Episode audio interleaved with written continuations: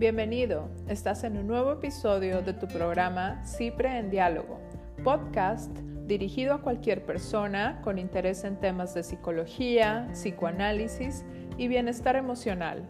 Esta es una producción de Psicología Preventiva. Buen día, mi nombre es Cristina Kennington. Yo soy Nancy Rodríguez. Ambas somos terapeutas de CIPRE Psicología Preventiva y Psicoterapia. Y estás viendo Cipre en Diálogo, que es un proyecto más de prevención psicoanalítica. Y este es un video de, de la serie de trastornos alimenticios.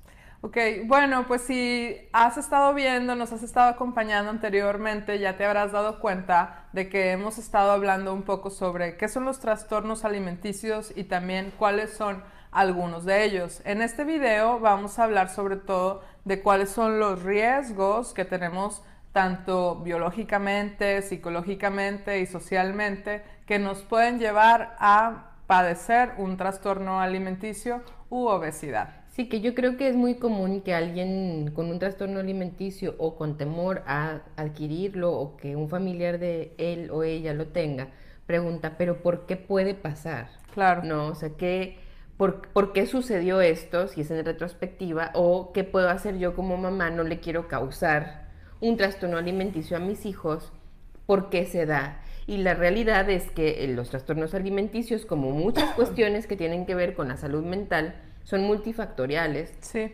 Entonces, en este video vamos a ir hablando acerca de estos factores que tú mencionas porque se combinan estos para propiciar que se pueda alguien estar padeciendo un trastorno alimenticio. Exacto. Cuando hablamos, por ejemplo, de los factores biológicos de riesgo, pues tendríamos que, eh, uno de los factores, podríamos empezar pensando en tener cerca a un familiar con un trastorno de la conducta alimentaria. Cuando pensamos justo en este riesgo, pues es, es interesante como explorar un poco más, porque a final de cuentas estamos hablando de que los este tipo de situaciones, los trastornos alimenticios vienen desde que somos pequeñitos, desde la crianza. Entonces, estar viviendo con alguien que ya tiene hábitos muy malos en su alimentación o también ya está dentro de un trastorno alimenticio, pues es lo que, como cualquier otra situación, estamos observando diariamente, la manera de comer, la manera de no comer,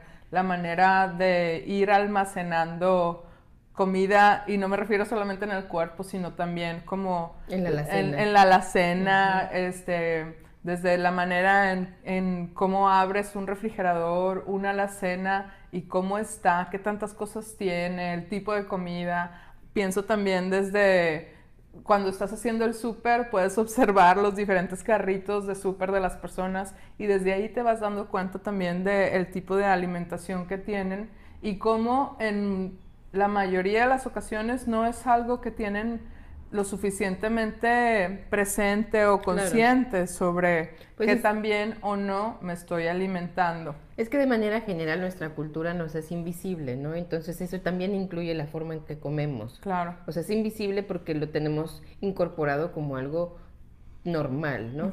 Y yo creo que también, además de estar aprendiendo o que se puede aprender de un ser querido cercano, o no tan querido cercano, este, también el, DNA, la de, el DNA, que no somos expertas en eso, pero registra y aprende y también se modifica de las siguientes generaciones. Entonces, para ciertas familias, por ejemplo en Chile, es mucho más sabroso que para otras, ¿no? Y hay una combinación de cuestiones aprendidas y también cuestiones físicas que ya se transmiten por medio de, del DNA.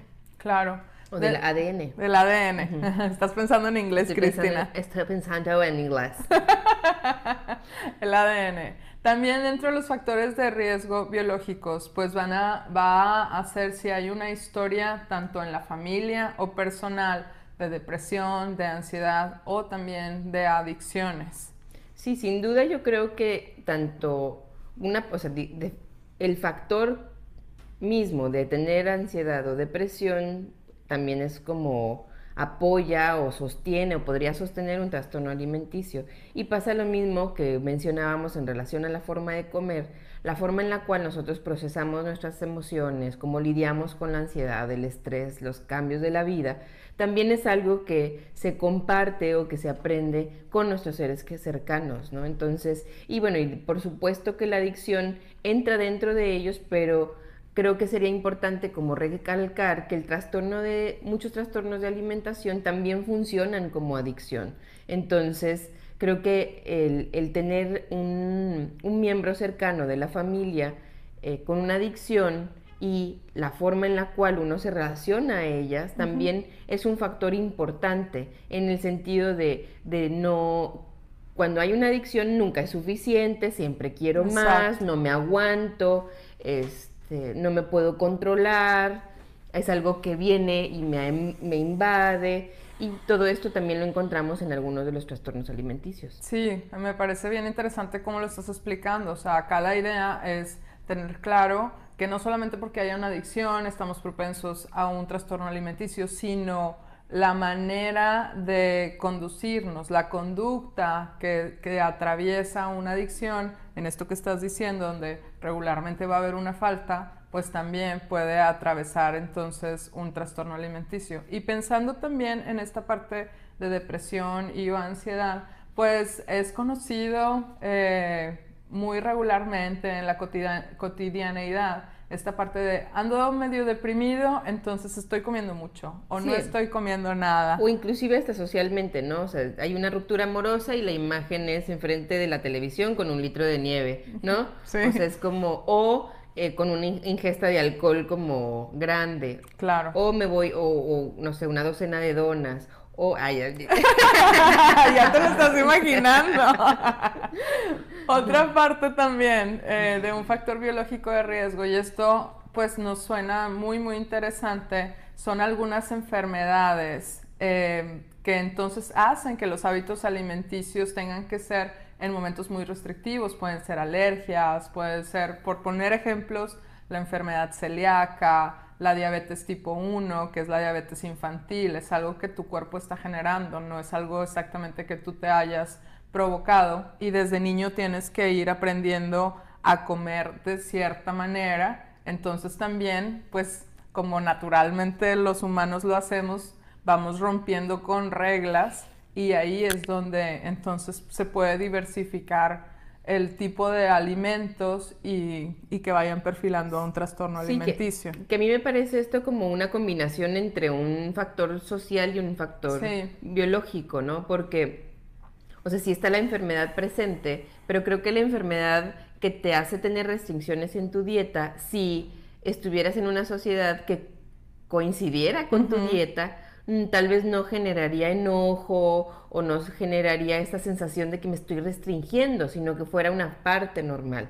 Pero cuando nosotros tenemos una alimentación muy particular, muchas veces la gente a nuestro alrededor en reuniones, pudieran no entender por qué no pruebas algo, pudieran insistirte en que lo hicieras, pudieran incluso como decir, ay, tú no puedes, y todas esas reacciones, victimizarte. como victimizarte, exacto, todas estas cosas junto con tu propio deseo de, tal vez ingerir algún tipo de alimento, puede hacer que, eh, que se geste una mala relación con el alimento, o con, que está como como combinado entre enojo, sensación de injusticia, de no pertenecer, de nadie me entiende, de por qué yo me tengo que restringir y los demás no, y una serie de cosas que combinada a otros factores pudieran propiciar un trastorno alimenticio. Sí, siempre, como tú lo dices, es multifactorial, por lo tanto también... No nada más diabetes, ya trastorno alimenticio, ¿no?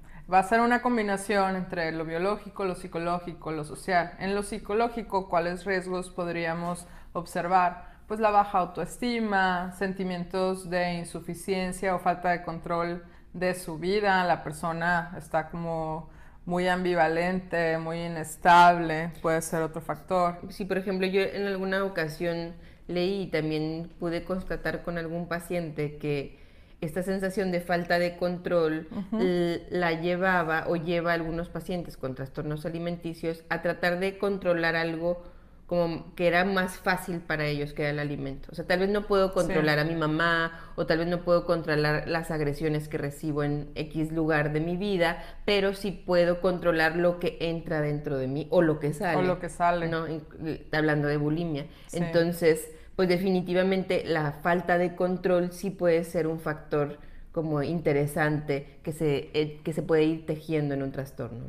Tú bien decías, em, ahorita que expresabas como los sentimientos que puede haber provocados a lo mejor por tener que tener eh, alimentos muy o una alimentación muy restrictiva, podemos entonces volver a nombrar pues factores de riesgo como la depresión, la ansiedad, el enojo, la soledad.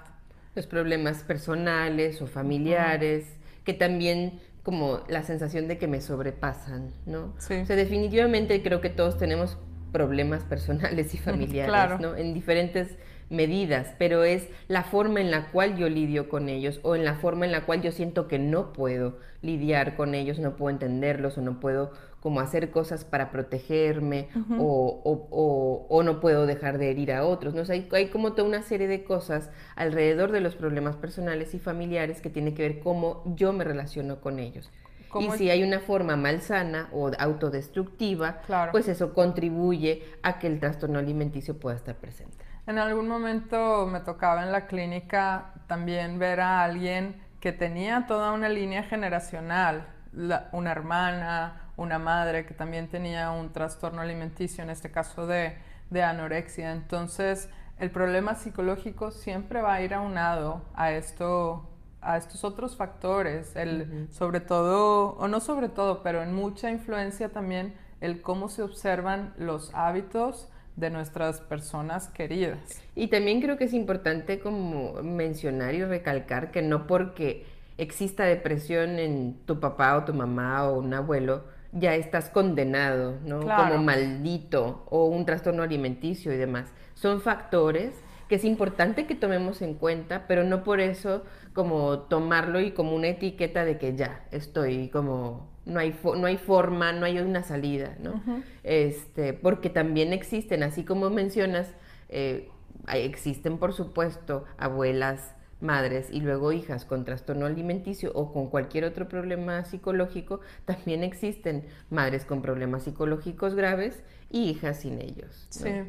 Otro de los factores psicológicos, eh, algo pues realmente desafortunado, es una historia de abuso físico o sexual. También que la persona tenga rasgos muy perfeccionistas o rasgos obsesivos, ideas como muy fijas. Digo, sé que estamos en el video y siempre es una cuestión del tiempo, pero algo que tiene que ver con el cuerpo, como el abuso sexual o físico, creo que es no es difícil encontrar que hay una relación con un trastorno alimenticio y se ha encontrado, por ejemplo, que personas con obesidad están tratando de, hacer su cuerpo lo menos este, atractivo. atractivo. No estoy y cabe mencionar que no todos que tienen obesidad tienen un trastorno alimenticio, pero si el motivo de la de el comer demasiado es para para hacer menos atractivo el cuerpo o para crear una capa de grasa protectora, ahí sí yo creo que sí pudiéramos sospechar gravemente de un trastorno alimenticio. Sí. Porque hay una relación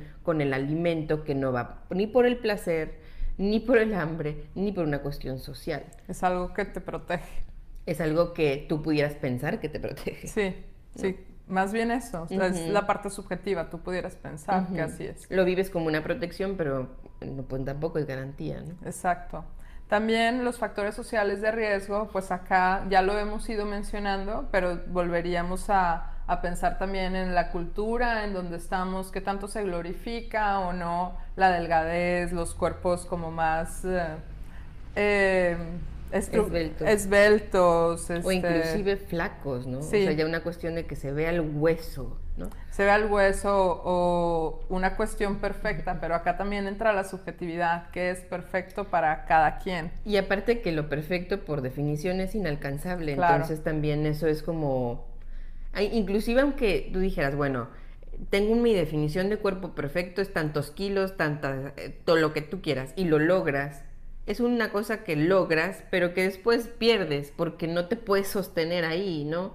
Sí, estamos constantemente en cambio. En cambio. Y vas a envejecer. O sea, o sea si, si mi autoestima, por ejemplo, está basada en que mi cuerpo esté perfecto, yo tengo una definición de perfección, pues cuánto tiempo lo puedes sostener por más horas en el gimnasio y dietas restrictivas, pues tal vez lo puedes lograr 20 años, ¿no? No, la idea sería más bien como ir, ir logrando ser realista a tener un cuerpo sano, pero también adecuado a la evolución que estás teniendo como persona y por lo tanto cómo tu cuerpo va envejeciendo. Y que independientemente de si sea perfecto o no, tú te debes de amar. ¿no? Independientemente qué forma tengas, seas un cuadrado, un triángulo, un círculo, un rectángulo, o sea, no importa. O sea, que uno, que no esté basada nuestra autoestima en una cuestión de perfección, porque siempre va a ser, yo siento como que es una trampa o un incluso como estos conjuros de las brujas, ¿no? Que siempre tienen un precio. sí podría ser, pero también hablando de, o sea, qué precios se toman, o sea, es, podrás estar en algo muy restrictivo y para la gente pensar que estás perfecta o perfecto y por dentro emocionalmente y también en salud física puedes estar teniendo todo un... Y eso no es perfecto. Sí, todo un mix de algo no sano. Entonces, bueno, tratando de, de, ir cerrando con este, con este bloque, o sea, por no dejar, tenemos que pensar en estos factores sociales en donde claramente las normas culturales, lo que es valorizado o no en la cultura, va a haber culturas en donde, de hecho, em, la obesidad no es algo como mal visto. Entonces también... Y otras donde no existe. Y otras donde no existe. Entonces tiene, tenemos que, no podemos pensar en trastornos alimenticios de una manera totalmente globalizada, sino en donde estamos. Pero nosotros, pues, si nos, en donde nos estén viendo, nosotros estamos en Monterrey, en Nuevo León, en el país de México. Y acá en Occidente, pues es algo que se, se vanagloria esta parte de... Sí, hay toda una cuestión como, yo creo que inclusive podríamos hablar de latinoamericana, de, de alimentar, de come más, de la familia se reúnen siempre a comer, en algunos casos, en otros a tomar o a ingerir alcohol, pero normalmente es como una cuestión que tiene que ver con ingerir. Con la ingesta. No, exacto. Entonces, no, creo que ahí tiene una carga de significado familiar, emocional y social bastante fuerte. Exacto. Bueno, entonces recordemos que siempre va a ser algo multifactorial y quédense con nosotros, estamos en esta serie de trastornos alimenticios y obesidad en Cipre en Diálogo. Yo soy Nancy Rodríguez. Yo soy Cristina Kennington y te invito a que le des like al programa, que lo compartas y que ayudes a que estos esfuerzos de llevar un poco más la salud mental a los demás, pues tengan mayor resultado, ¿verdad? Muchas gracias. Bye bye.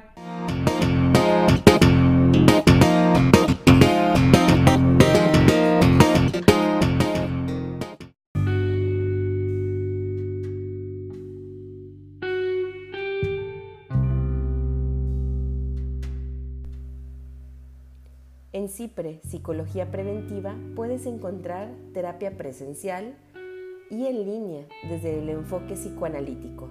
Puedes hacer una cita llamando al 01800 00 mente o envíanos un correo por medio de nuestra página de internet www.psicologiapreventiva.com.mx.